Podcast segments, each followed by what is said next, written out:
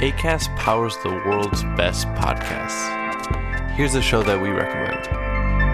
Hi, I'm Christopher Kimball, host of Milk Street Radio. If you'd like to change the way you cook and also think about food, please check out the Milk Street podcast. We travel around the world to find pizza in Tokyo, Egyptian food in Berlin, and Bhutanese farmers in Vermont. We speak to Jamie Oliver, Rachael Ray, Al Roker, Ina Garten, as well as Michael Twitty, Marcus Samuelsson, and Alice Waters. And we'll introduce you to recipes that will change the way you cook, from bright pink Tottenham cake to Afghan dumplings to shoyu sugar steak, and that one is direct from Hawaii. It's a whole new world of food right here on Milk Street Radio. Please check us out on iTunes, Spotify, or wherever you find your podcasts, or go to 177milkstreet.com. ACAST helps creators launch, grow, and monetize their podcasts everywhere. ACAST.com.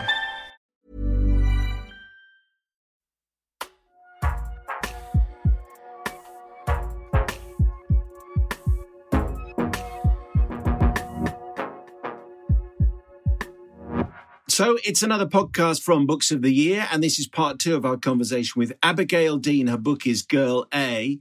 Uh, you can find our main conversation about that book um, precisely where you got this podcast. In fact, you may well have listened to it already. In fact, uh, you may well have heard Abigail talk about the playlists that she puts together, um, because um, uh, a lot of writers, Abigail, I mean, I find that they either say they write to silence or they find they write to Max Richter or something kind of vaguely instrumental or choral, but nothing with words. But it sounds as though you basically listen to six music all the time.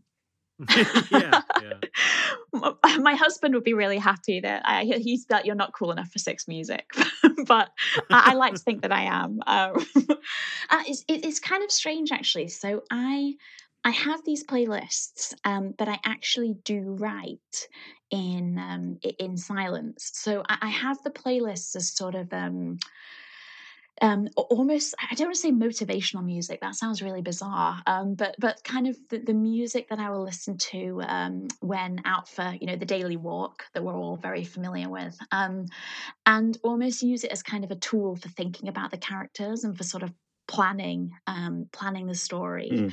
Um, but but when it comes to writing, um, exactly as you said, I, I actually I, I, do struggle to write with with um, music okay. on. So it tends to just checking. music comes first, then the silence. okay, so into that void. Here we go with the Q and A. Uh, question number one to Abigail Dean: What is the last book you really really enjoyed? This was Ask Again Yes um, by Mary Beth Keane, which I read over Christmas, over the kind of Christmas um, holidays, I guess. And it, it, was it's slightly that thing where it's hard to separate um, the book from the time when you read it. So it was a kind of really enjoyable sort of holiday time at the end of a, a year that I think has been difficult for everybody.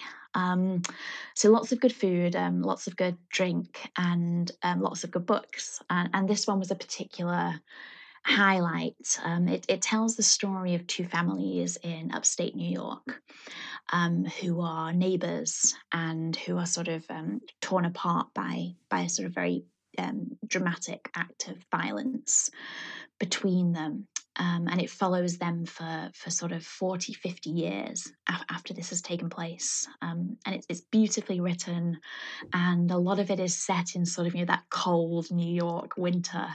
Um, so it was just a perfect book to curl up with um, at, at, that time. Do you have a a favorite thriller writer abigail? I do. Um, my favorite thriller writer is Gillian Flynn um, of the Ooh, yeah. magnificent Gone Girl. Um, yeah. I, you know, I, I still kind of remember reading Gone Girl um, on holiday years and years ago. And I think that ever since, I've probably thought about Amy Dunne's character um, at least once a week, you know, if not sort of once a day.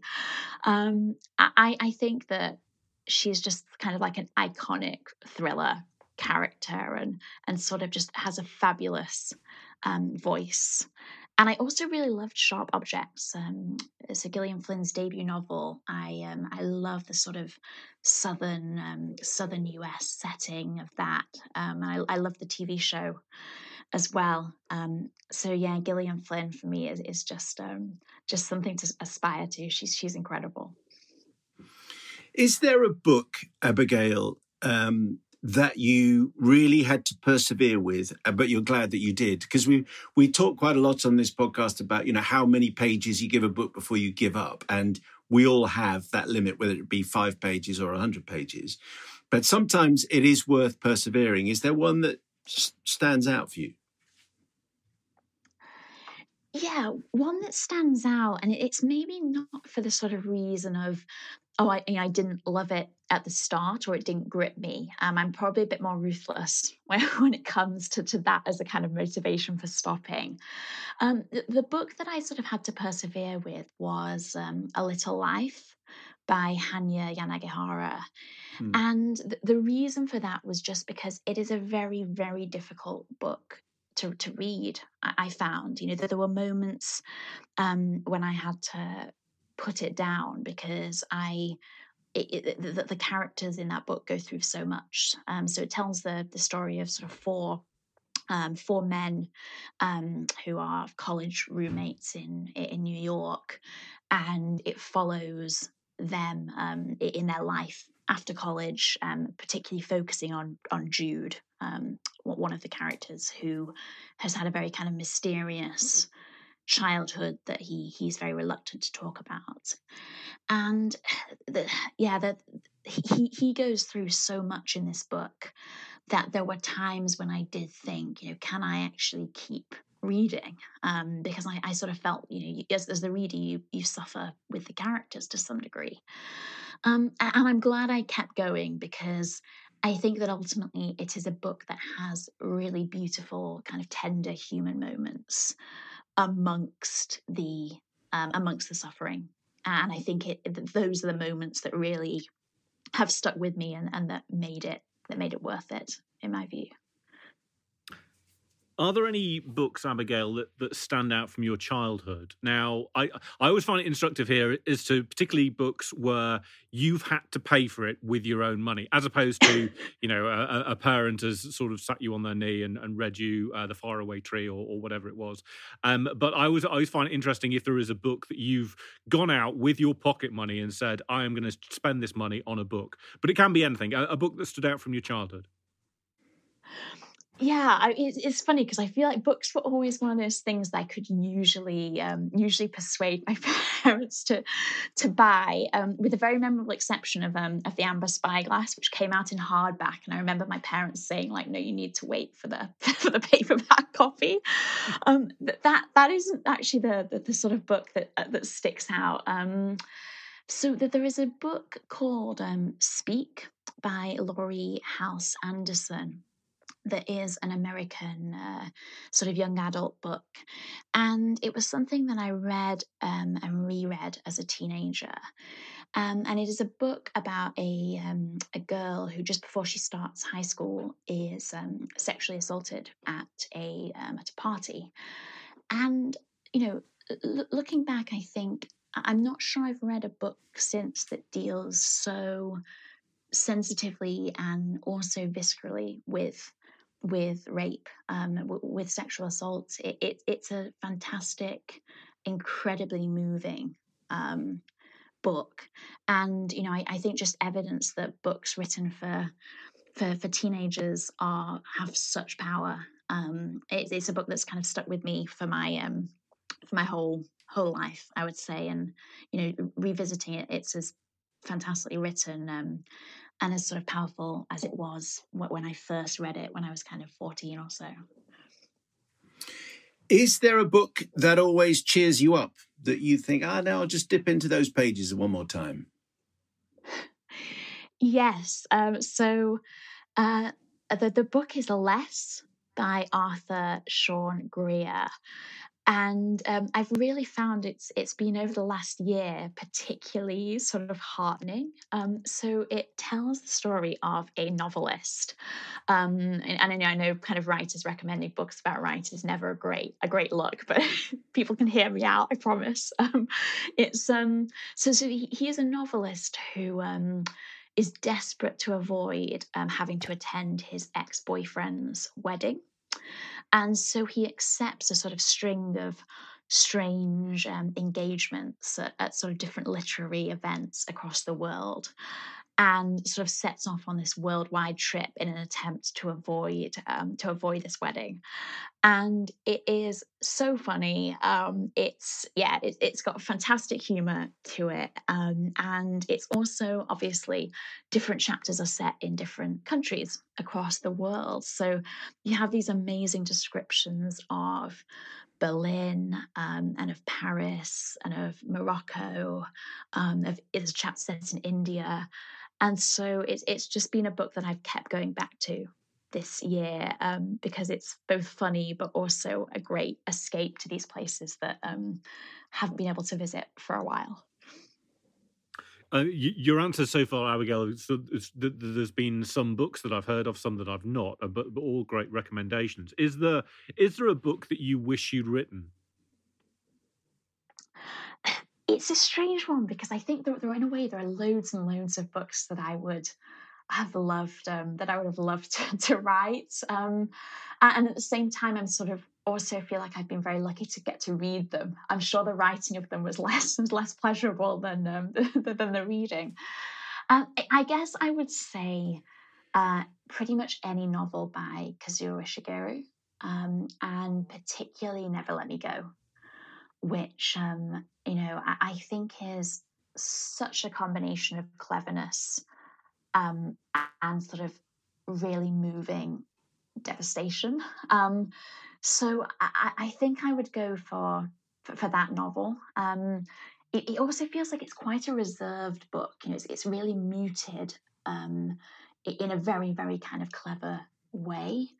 And so I, I, think that's something in my writing that I've always had to kind of work at quite hard. Um, you know, as I sort of said, um, I've said a few times, um, you know, my, my writing's often been, um, I feel it's been potentially too flowery or too dramatic at times, uh, particularly when I was younger. And so I think having that sort of gorgeous, sort of reserved tone that that, that Never Let Me Go does um, is something that I, I sort of think about in my own writing all the time. And finally, Abigail, is there uh, a book that you would like to step inside of? We're talking about world creation. I guess I'd be entitled to say at this point, probably not Girl A, uh, much as I admire it. I don't particularly want want to go into their world. But is is there a book that you have thought? I mean, you've already mentioned a Philip Pullman uh, book, um, but is there is there a world that's been created in a book that you think, yeah, well, maybe even if it's just for a day, I'd like to go there? Yeah, if, if it's just for a day and I can definitely um, leave before the sort of drama starts, um, I would probably step into Fiesta, um, The Sun Also Rises by, um, by Ernest Hemingway. Um, in the sort of Pamplona um, festival and the sort of carnage of, of a day spent drinking with Jake and Brett and the sort of crew in that novel who kind of congregate um, f- for the festival. Um, but you know, it would be, I would want it to be a pretty brief thing because um, I think the characters will be incredibly difficult to live with um, for much longer than a day. Um, but yeah, the sort of um, the twenties, thirties um, in um, in Pamplona, um, just, just for one day at the festival to, to see how um, see if I would survive would be um, would, would be great. Uh, it's a been a fascinating uh, conversation. Abigail, thank you very much indeed uh, for spending some time with us. Abigail's book is Girl A. If you'd like to hear more about that, you can find our companion podcast precisely where you got this one. Abigail, thanks very much. Thank you.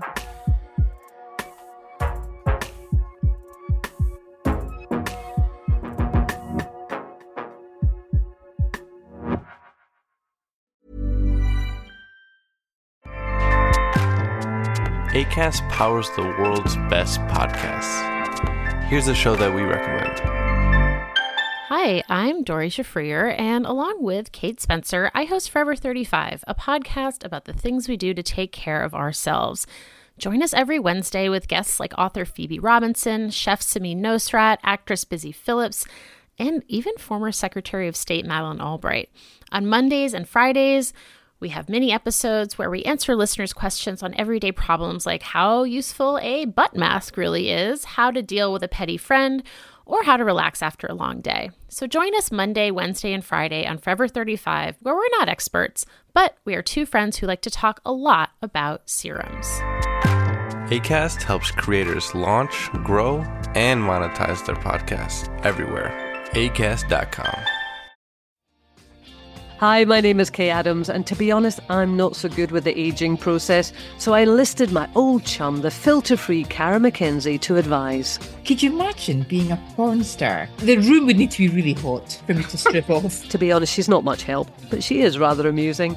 And along with some great guests, Jo Brand, Andy Oliver, Anton Du Beke, Ruth Langsford, and Craig Revel Horwood, darling, we are learning how to be 60.